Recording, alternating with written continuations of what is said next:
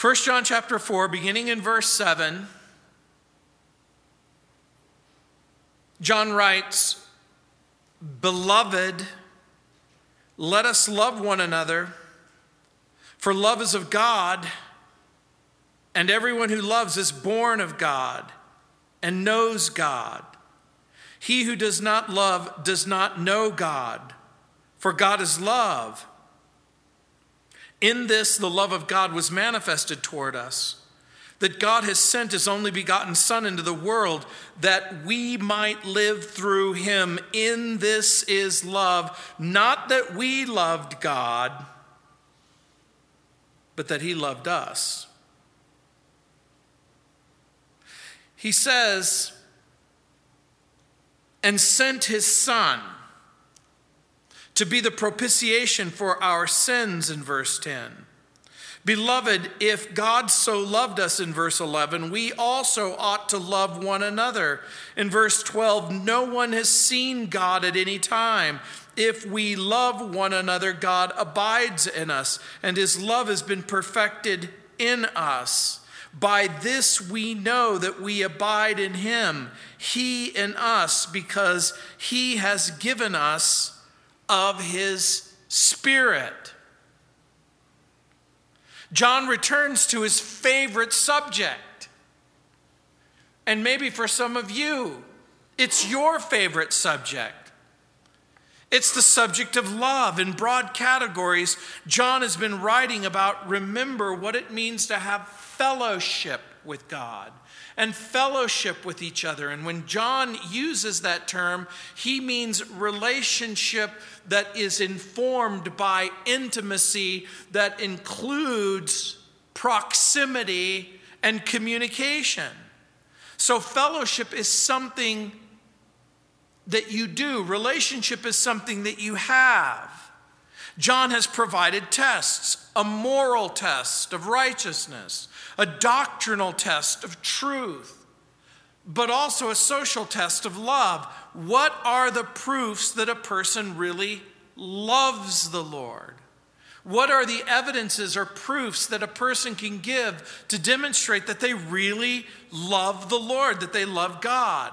And so John brings up the reality have you experienced his love by being born again in 1 John chapter 3 verses 1 through 3? Have you turned away from sin and its enslavements in 1 John chapter 3 verses 4 through 9? Is your life marked by love in 1 John chapter 3 verses 10 through 17? Do you have a clean heart 1 John chapter 3 verses 18 through 24?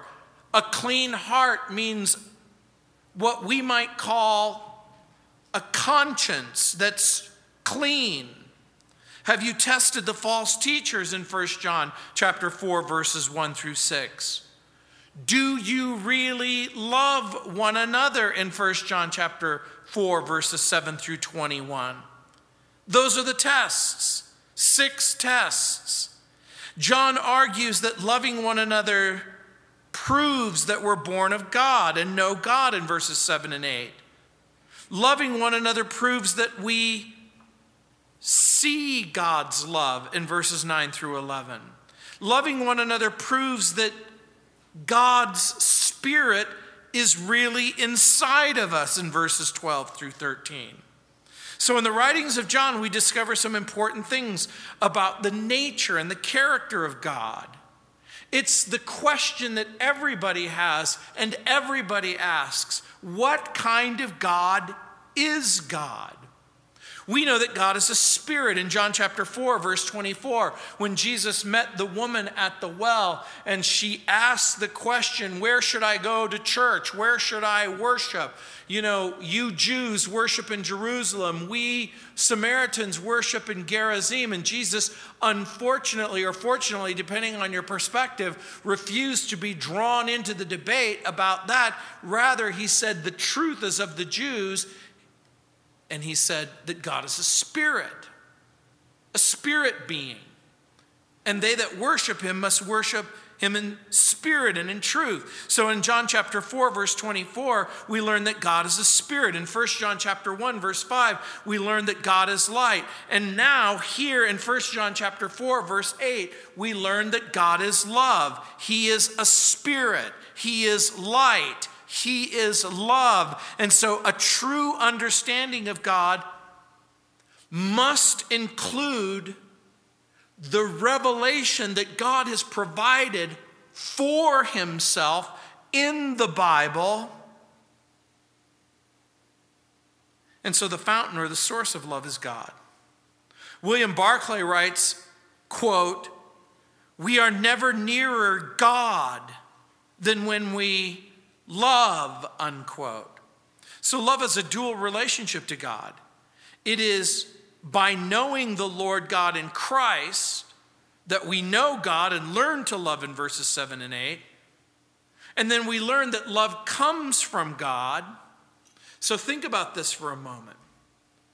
The source of love is God. When we have love in our hearts, it leads us to God. And so in verse 7, the source of love, look what it says Beloved, this is John's term of affection. Let us love one another, for love is of God, and everyone who loves is born of God and knows God. One of the ways that I would think about this is in verses 7 and 8, God proclaims his love. There's so much that we could say about this verse. In the world, some people think of love as human feelings, it's affection or compassion. For some people, it's sexual expression. There was a very famous atheist named Richard Dawkins who recently had a stroke. And some people in the Church of England tweeted out, We're praying for you. And it created a firestorm. They were wondering, Is this true? Is it genuine? Are these people making fun of their atheist combatant? Or are these real Christians who are really praying for him? And there were even some atheists who were saying, How dare you pray for someone who doesn't want your prayer, value your prayer, believe in your prayer. And you know what's interesting? Richard Dawkins is an atheist. And he certainly doesn't believe that there's a God. He doesn't believe there's a heaven and he doesn't believe there's a hell. But you know what Richard Dawkins does believe? He believes in compassion. And even though he doesn't believe the Christian and he doesn't believe the Bible and he doesn't believe what the Bible says, he made the statement that he welcomes people's well wishes and compassion. Don't you find that interesting? That even the unbeliever knows that there is something about love. If you ask the question, what is love, you're going to get lots and lots of answers. If you can go all the way back in time, poets have written about it. If you fast forward to the 50s and the 60s, Ike and Tina Turner, or at least Tina used to sing, What's love have to do with it? What's love but a secondary motion? You already know the song. What's love got to do with anything? Ask a thousand people and you'll get a thousand answers.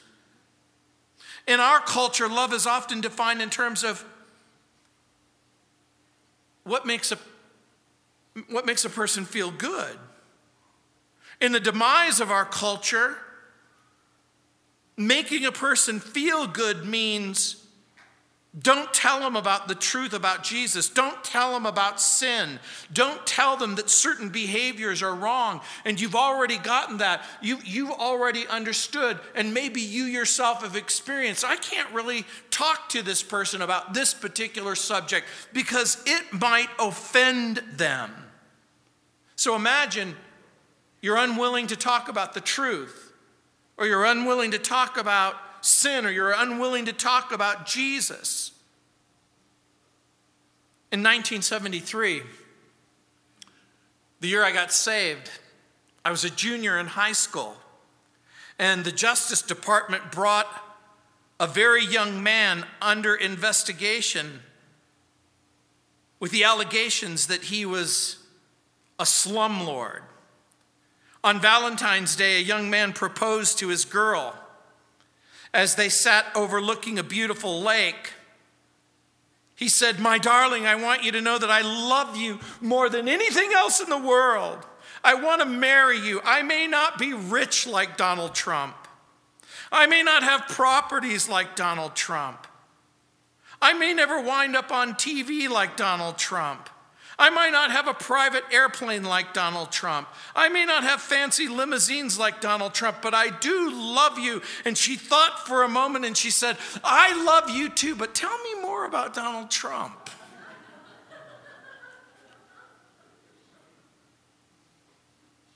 It's really interesting to me what people think.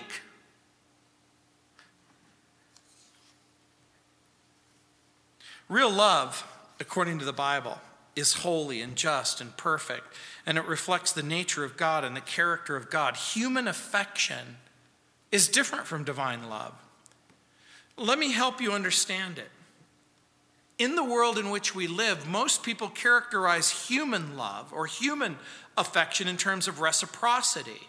That means what you give and what you take.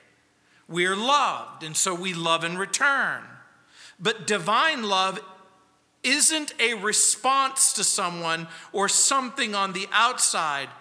According to the Bible, God is the source of love, and love is the expression of his nature. When you think about all the attributes of God, his holiness, his power, his sovereignty, his omniscience, which means his knowledge of everything, when you think about all of the attributes of God, and we were to try to think of a singular attribute that is subsumed, if you will, under all of the other attributes, according to the Bible, it is love. It's God's love that informs his sovereignty, it's God's love that informs his wisdom, it's God's love that informs every other attribute of God.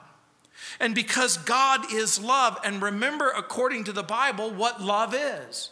Love is more than just an emotion or a feeling or a sense of affection. Love is a willingness to do what's right towards the person who is loved. And you know what else I think?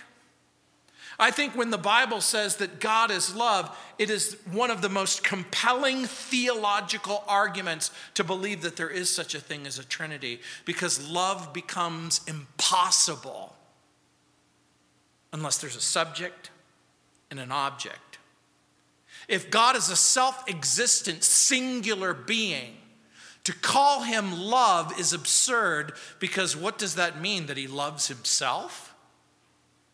But if the Bible's revelation concerning the nature and the character of God is true, that God the Father and God the Son and God the Holy Spirit, there's a singular God. There's not three gods, there's one singular self existent God who is the Father and the Son and the Holy Spirit. And according to the revelation that's in the Bible, the Father has always loved the Son. And the Father and the Son have always loved the Spirit. And the, the Son and the Spirit have always loved the Father. And so now, all of a sudden, the revelation that we get here in the Bible, in verse 8, he who does not love does not know God, for God is love, begins to make sense. Because divine love isn't a response to someone or something on the outside. God is the source of love. God loves based on his nature. God's love is not based even on your ability or inability to respond to his love. And so John says in verse 8 He who does not love does not know God, for God is love. He who does not love does not know God.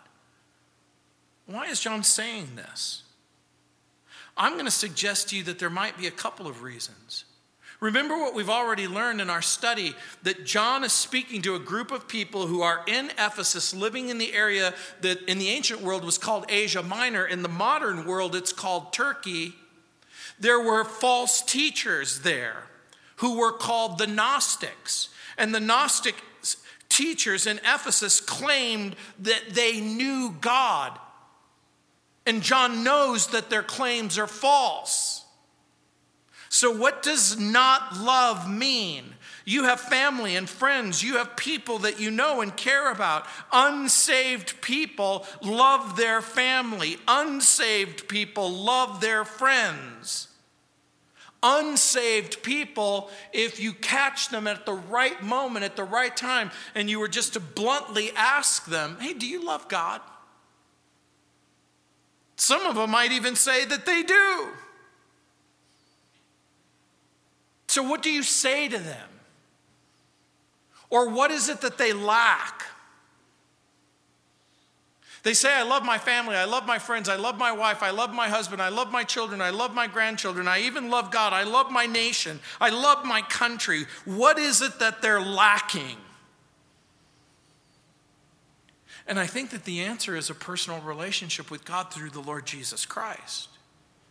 That's what's lacking. Warren Wiersbe paraphrases this verse this way. He says, The person who does not have this divine kind of love has never entered into a personal, experiential knowledge of God. What he knows is in his head, but it has never reached his heart. I want you to think about the context again. Remember, as John is speaking about this issue, he who does not love does not know God. Love is not the exclusive test. There's the moral test of righteousness, there's the doctrinal test of truth. And so John is bringing all of these elements together. I love God. And John is basically saying, then why doesn't your life reflect that? I love God. How is that possible if you don't embrace the truth? I love God. Then why do you treat people so incredibly bad? You see, John doesn't just simply let people say that.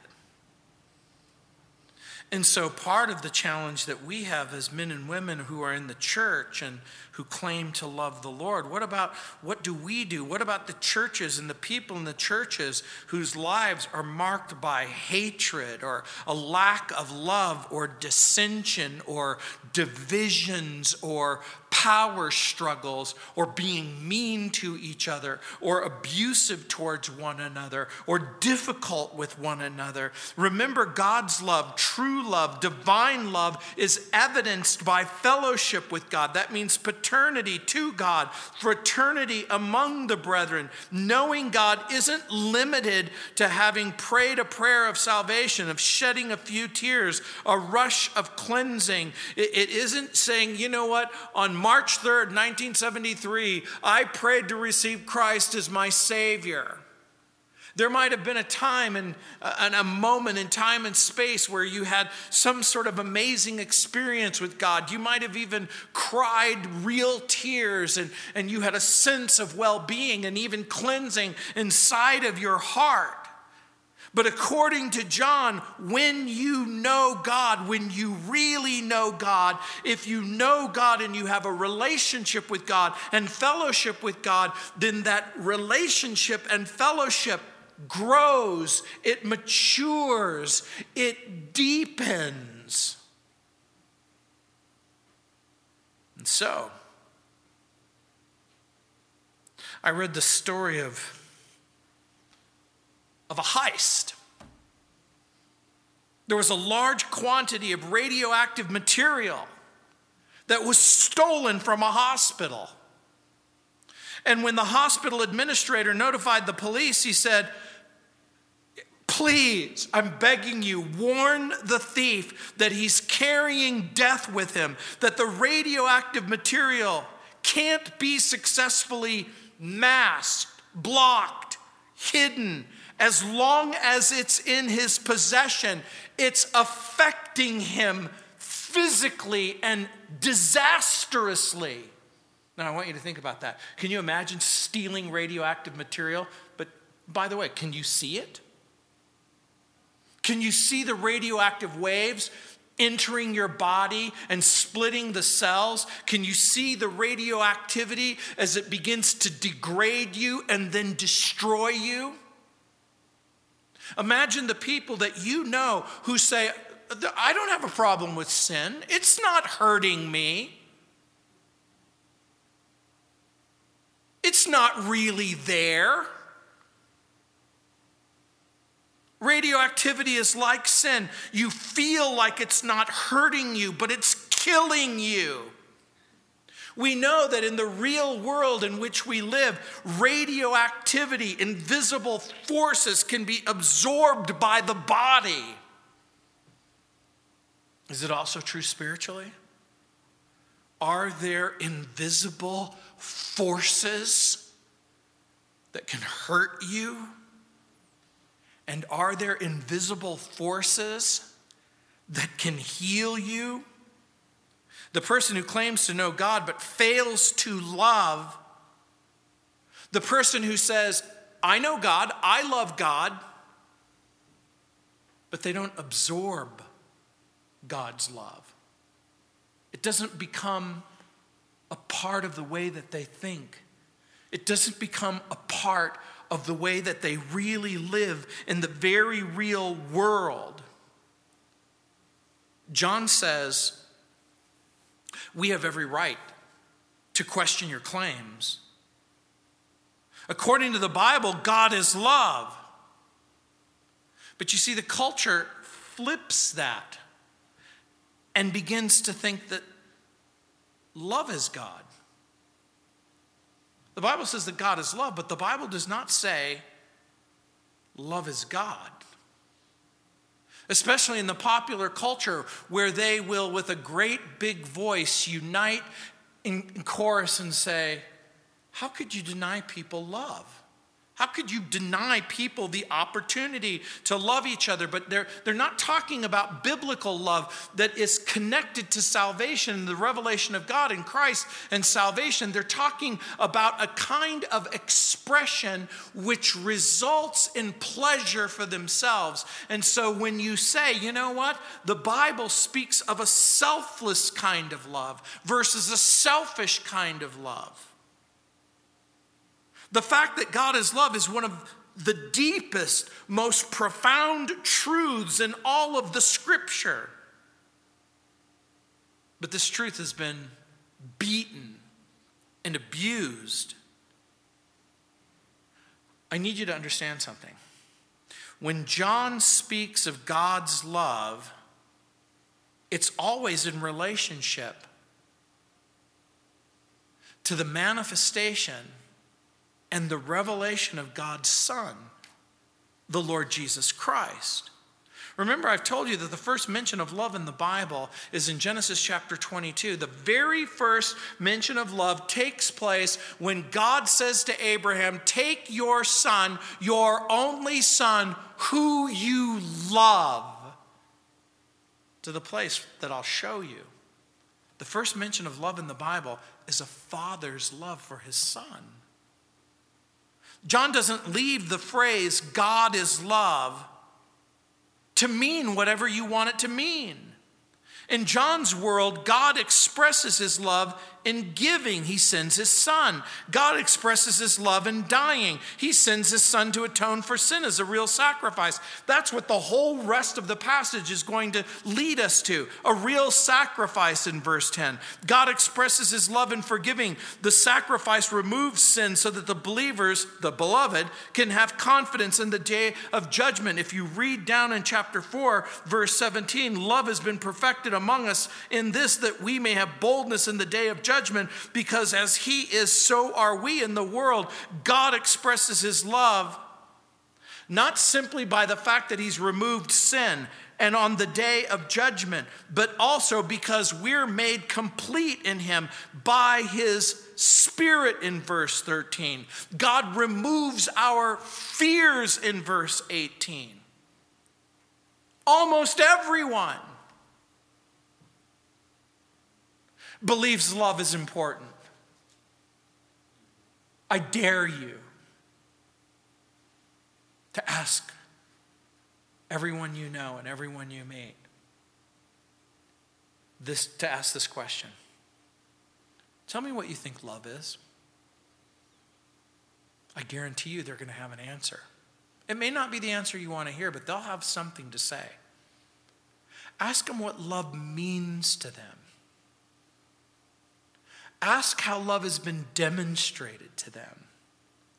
Ask them what they think about love. And for the person who believes that love is a feeling, for the person who believes that love is the right to express yourself in whatever way you choose, even though they don't have the Bible's definition of love, they have a definition of love. According to the Bible, the new birth by the Holy Spirit gives us the power to love in the way that the Bible talks about, and that that love that the Bible talks about will always reflect the character of Christ. This is why in Galatians, when Paul writes that the fruit of the Spirit is love, love is not something that you can see, touch, taste, smell, or handle but it, it expresses itself in joy and peace and long suffering. According to the Bible, your love is reflected in the choices that you make and the actions that you take. Each and every decision that you make becomes an expression of what you really, truly believe about love. Now we're going to tie the dots together, and I'm going to remind you again of what the Bible means when it uses the term love. Remember what love is according to the Bible it's a willingness to do towards someone else that's in their best interest. And so, John speaks of the source of love, but now he speaks of the Son of love. Look what it says in verse 9. In this, the love of God was manifested toward us, that God has sent his only begotten Son into the world that we might live through him. Let's make this simple as we can. If God proclaims his love in verses 7 and 8, God proves his love in verses 9. 10 and 11. I've told you the story when I was a kid growing up, when people would say to me, God loves you and Jesus loves you, and how I hated that. I got sick of Christians telling me about God and that God is love. And I got really mean. And I said, Prove it! Prove to me that God loves me. And they would say all kinds of crazy things until someone came up with the right answer. Here in his love, in that while we were still sinners, Christ died for the ungodly. This isn't just wishful thinking. A real God sends a real Savior into the world by Christ. Roy Laurin writes, quote, It is true that God is love. But we should remember that the only way it's possible to share in that love is by the new birth. God's love is a filial fact that requires a family relationship. The word filial, of course, means relationship. Filial means father, son, mother, daughter, family. It's a family fact that requires a family relationship before its benefits can be realized. Roy Laurin says there can be no practical knowledge or experience of the love of God except through the Son of God, in whom that love is revealed. The Word of God, in which that love is recorded, the love of God was never fully known until Christ revealed it and the Bible recorded it. The love of God was never fully known until God, Christ, revealed it and the Bible recorded it. It does not come through physical nature, it's not perceived even in human nature, unquote. Let me be clear what I think Roy Laurin means. Is he saying that when a father says, I love my family, or a mother says, I love my children, that it's not true? I think it is true. But the very fact that they can say it means that they have to borrow from the biblical worldview because it's God. They're created in the image of God, they're created in the image and the likeness of God. God placed within the human heart a desire for fellowship and a desire for love. And I think it's true that physical nature and human nature gives us clues about this love. But the highest manifestation or revelation of God's love is in the person of Jesus. In the beginning of your Bible, or at least in the beginning of the epistle of First John, if you go all the way back to the very first chapter and you read the first epistle of John and you notice that the theme is fellowship, you could write on that page, do you want to know what God is like? Question mark. And the single word answer is Jesus. Jesus. Jesus becomes the absolute way of trying to ter- determine what God thinks and feels towards all of humanity. If God proclaims his love in verses 7 and 8, he proves his love in verses 9 through 11. In the short verses that John gives, he gives the purpose of love in verse 9. He gives the priority of love in verse 10. He gives us the product of love in verse 11. And so in verse 9, the purpose of love is to demonstrate to us what God really thinks in the person of his son. John has argued that God shows his love by sending his son that we could have eternal life through him. God doesn't simply say he loves us, he doesn't call from the sky. Hey, every human being down there, this is your father up in the sky. Attention, people. I care about you. He sends his son. We as believers don't simply say, we love the Lord. We show our love by our actions. Why? Why? Why? John's argument is going to be because this is exactly what your father has done for you.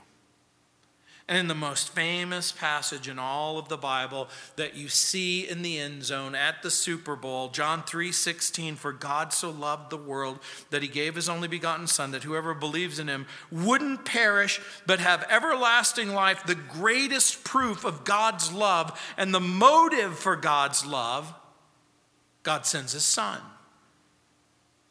and in his son is life. When the Bible says that in him was life, it means life in and of, him, of himself. Let me be clear. You have life, but your parents imparted life to you. Some of you who are moms and dads, you've imparted life to your children, and they've imparted life to your grandchildren. I'm dependent. I was dependent on my mother and father for life, and they were dependent on their mother and father, and they were dependent on their mother and father. The Bible's claim is that God is dependent on no one and nothing. And the priority of love is found in verse 10. It says, In this is love. Not that we loved God, but that He loved us and sent His Son to be the propitiation for our sins. What John is saying is, God initiates the love, and then He extends the offer of love. You know, as a pastor, I meet people all the time. They come to the church, some single, but sometimes they're couples. They'll introduce themselves as husband and wife. Invariably, I'll ask them this question Who liked who first? Some of them are a little startled by the question what? Yeah, which one of you liked the other one first? The wife will look at the husband, the husband will look at the wife. Sometimes the wife will say, He liked me first. Sometimes the other person will say, She liked me first. Every once in a while, they both say, It was a spontaneous explosion of affection. It was like mutual combustion. It was like oil and fire. And when we met, it was just an explosion. When I went on my first date with my wife, she, it was in February. Her birthday was January 31st, and I met her at church. And she said, It's my birthday. Will you take me to lunch? And I said, Sure, I'll take you to lunch. And so we went to this Mexican restaurant. And uh, I thought she was safe. I thought it was sort of safe because, okay, I hope she doesn't hear this. She was engaged to be married to somebody else. So I thought it was, you know, it was kind of safe. So after, you know, after the lunch, I, I, I extend my hand to say goodbye, and she grabs me and she kisses me on the lips. And it was like my lips caught on fire. And I was thinking either this is love or that's jalapeno juice.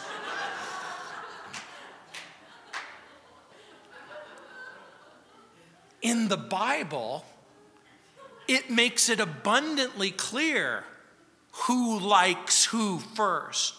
It leaves nothing to the imagination. The Bible's proclamation is that God loved you first. He, he went for you first. He saw you first. He saw your condition and He decided that He was going to save you.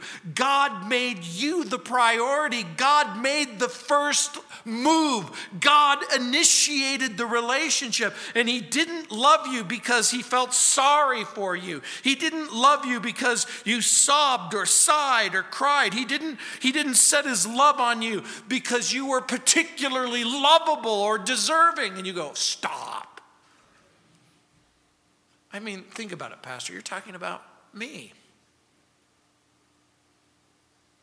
Paul writes in Romans 5 8, Herein is love, even while we were still sinners, Christ died for us. He set his love upon you when many of you were angry and rebellious and committed to yourself. The Life Application Bible has a great comment. It says, This is the mystery of mercy and the miracle of grace. God chose to love a race of rebels and prodigals, and it's the kind of love that believers are called to share with the world. Imagine the impact that Christians could have by letting God fill us with his unconditional, redemptive love, a love that actually pursues evildoers until they stop running and then bless them. Trust God for the wisdom and courage to love an unbeliever, then take a step of faith to do a concrete, loving act for that person, unquote. Can you imagine what would happen if you say, again, like so many people said to me, God loves you? And the person says back to you, Shut up! Leave me alone. I don't care about you. I don't care about God. I don't care about the Bible. I don't care for any of this nonsense. Remember, I've told you in high school I was voted most likely to go to hell. And so a group of Christians were picking on me. For whatever reason, they decided that they wouldn't take the best person in the school, they would take the worst person begin to love him and pray for him. and then invite him to a Christian concert. You know, someone has rightly said that when you throw a rock into a pack of dogs, the one that yelps is the one that got hit. And when you throw a love bomb on someone and you remind them, you know, there's a God in heaven. He thinks about you all the time. He loves you every moment of every day. It's going to be fairly hard to resist that. And even in John's day, people said, I love God. But we're not saved because we love God, but only because He first loved us. Why? John has given us the reason. He's the source of love. How does God's love save us? According to John, God's love saves us through Jesus Christ. He sent His Son. It doesn't say He had really warm thoughts. He didn't say, Look, I'll make you a deal. Love me, and I'll save you. According to the Bible, salvation is never man's search for God, but rather it's God's love in search of you. We're not saved because Jesus lived a holy life or even a lovely life. We're saved not by his example, but we're saved by his sacrifice. And that's why it says in verse 10 in this is love, not that we loved God, but that he loved us and sent his son to be the propitiation for our sins. That word propitiation is a big, long word. It might be a little threatening and intimidating to some of you, but it simply means to atone and atonement means covering. Atonement always meant the death of a sacrifice through shed blood. Propitiation is a word that means to cover, but it also means to satisfy. When you were a kid, did you ever get in like big trouble? and you asked your mother or your, a brother or a sister or a friend, Will you cover for me? Or you've heard in the political circles that when people are do something evil and they cover up their crime that's what this word means. It means to cover it up but it also means satisfaction. In what way? Propitiation is a word that means that God has been injured by sin, but he is completely satisfied by what God has done in Christ to satisfy our sin. Jesus, you've heard me say, is the satisfying solution to the problem of sin. Who has to be satisfied? God has to be satisfied. Our liberal friends, our secular friends will talk about love They'll sing about love. They'll write about love. But it's always a love that's apart from the redemptive work of Jesus, the sacrifice of Jesus. When God speaks of love, it's always in relationship to God's atoning sacrifice through Christ. And so if you go all the way back to the Gospel of John, this is the same John who wrote our little epistle. In John chapter 17, verse 3, it says this, and this is eternal life, that they may know you, the only true God, and Jesus Christ, whom you have sent. Jesus says that eternal life isn't just simply knowing about God, it's knowing God, really, personally intimately. He uses the term eternal life. It isn't just simply living forever and ever, according to Jesus. It's loving forever and ever and being loved forever and ever. So I want you to just think about this for just a moment. John believes that love of God is made known by Jesus who covers our sins. And so we discover something that we've always known. Salvation is always by blood, salvation is always by grace, salvation is always by a person. But it's all motivated by love. Look what it says in verse 11 the product of love. Beloved, that's you. If God so loved us, and John's made a powerful case that that's true, we also ought to love one another. In what way did God love us? He loved us without reciprocity. In other words, in what way did God love us? Did, he, did you initiate the relationship with Him? No. He initiates the relationship with you. Beloved, if God so loved us, we also ought to love one another. In what way? I'll have a relationship with that person if they'll have a relationship with me.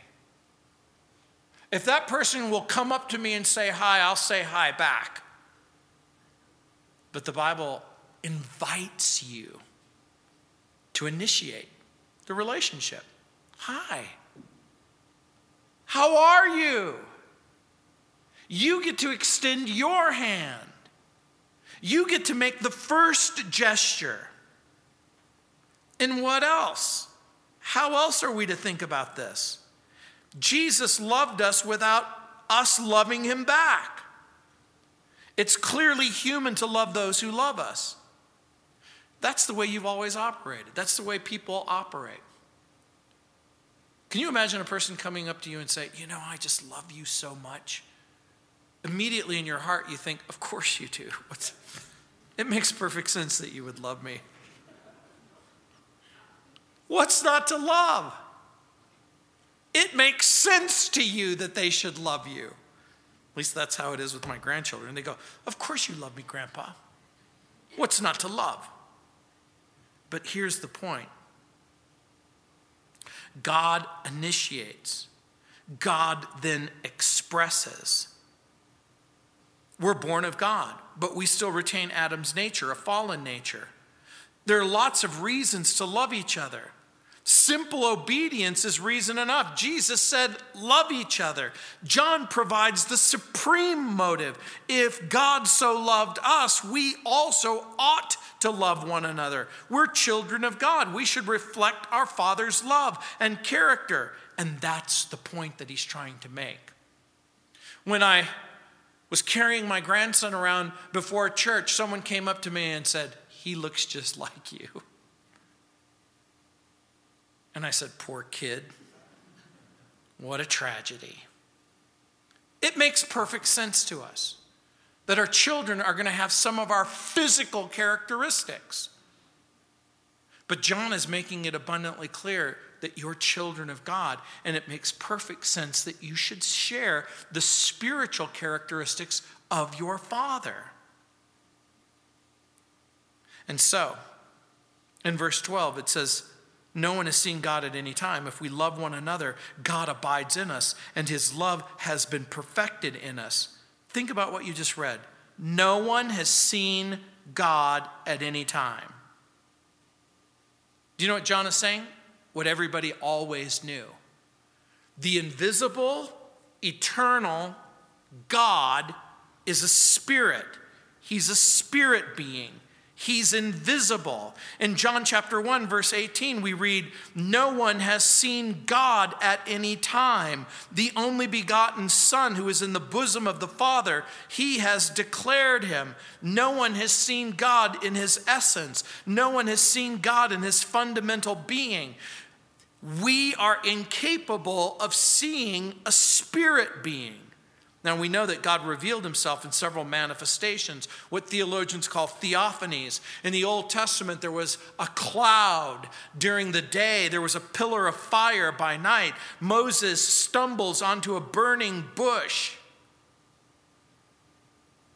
In every age, even in John's day, there would have been people reading the letter that you're reading, and they would have said, Show me God. And John would have said, No one's seen God at any time. I can't show you what can't be seen. We can't see God, but we can see God's love revealed in His Son. wait a minute. Jesus died on the cross. He rose from the dead and he ascended into heaven and he's seated at the right hand of the Father, and, and we can't even see him. Peter writes, Jesus, whom you love, having not seen. God is invisible. He's a spirit. Jesus is ascended into heaven. He's seated at the right hand of the Father. So, how in the world is anyone going to be able to see God?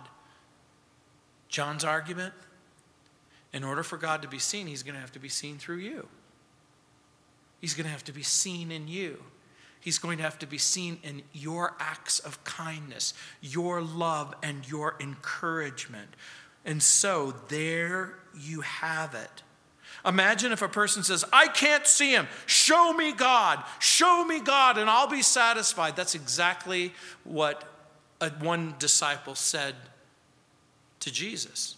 Show us the Father, and it's sufficient. And Jesus said, Have I been so long with you, and you don't recognize me? Someone might say, Show me God. Give me evidence for God. And there are people who come up with all kinds of arguments. In philosophy, there's the ontological argument, which means you argue from the fact of existence, the idea being that there is such a thing as being, that there's something rather than nothing. And so when the person says, Show me God, you can say to that person, Explain to me why there's something rather than nothing. Ooh. I want you to show me God, and you want me to prove that the reality is real, or at least to come up with an explanation for it. Yeah. There's the teleological argument, which is the argument from design. So there's an argument from being, and there's an argument from design, and there's an argument from mind, the idea that real people really exist. And so you ask the philosophical question let's just, for purposes of discussion, say nothing becomes something, and this something becomes you. Which is it? Did matter create mind, or did mind create matter? Which makes more sense to you? Did Adam and Eve see God? Did Abraham see God? Did Moses, Isaiah, and Ezekiel see God?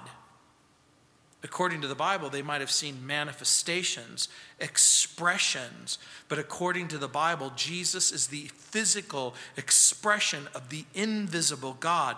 According to the Bible, it is Jesus who has made God known. And then God sends Jesus to come and live inside of you. And so John's argument is it's your job to make God known.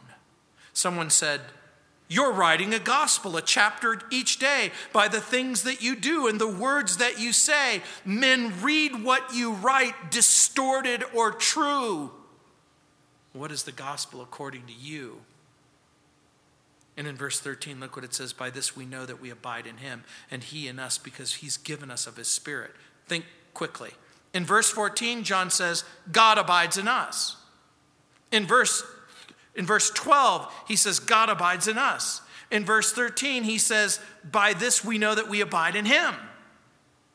So, which is it? He, uh, he's in us? Yes. We're in him? Yes.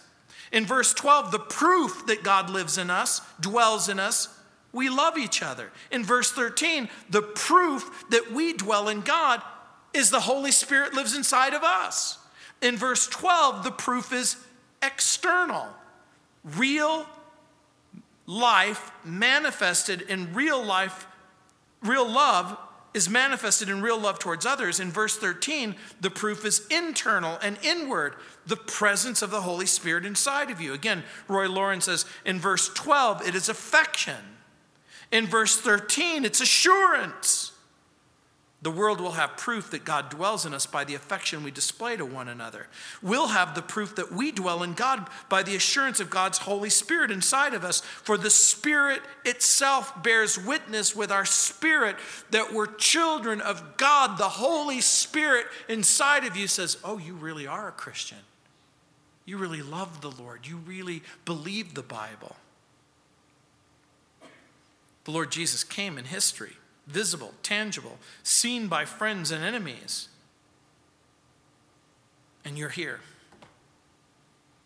able to be seen by your family and your friends. Both unbeliever and make believer can claim to know God and love God.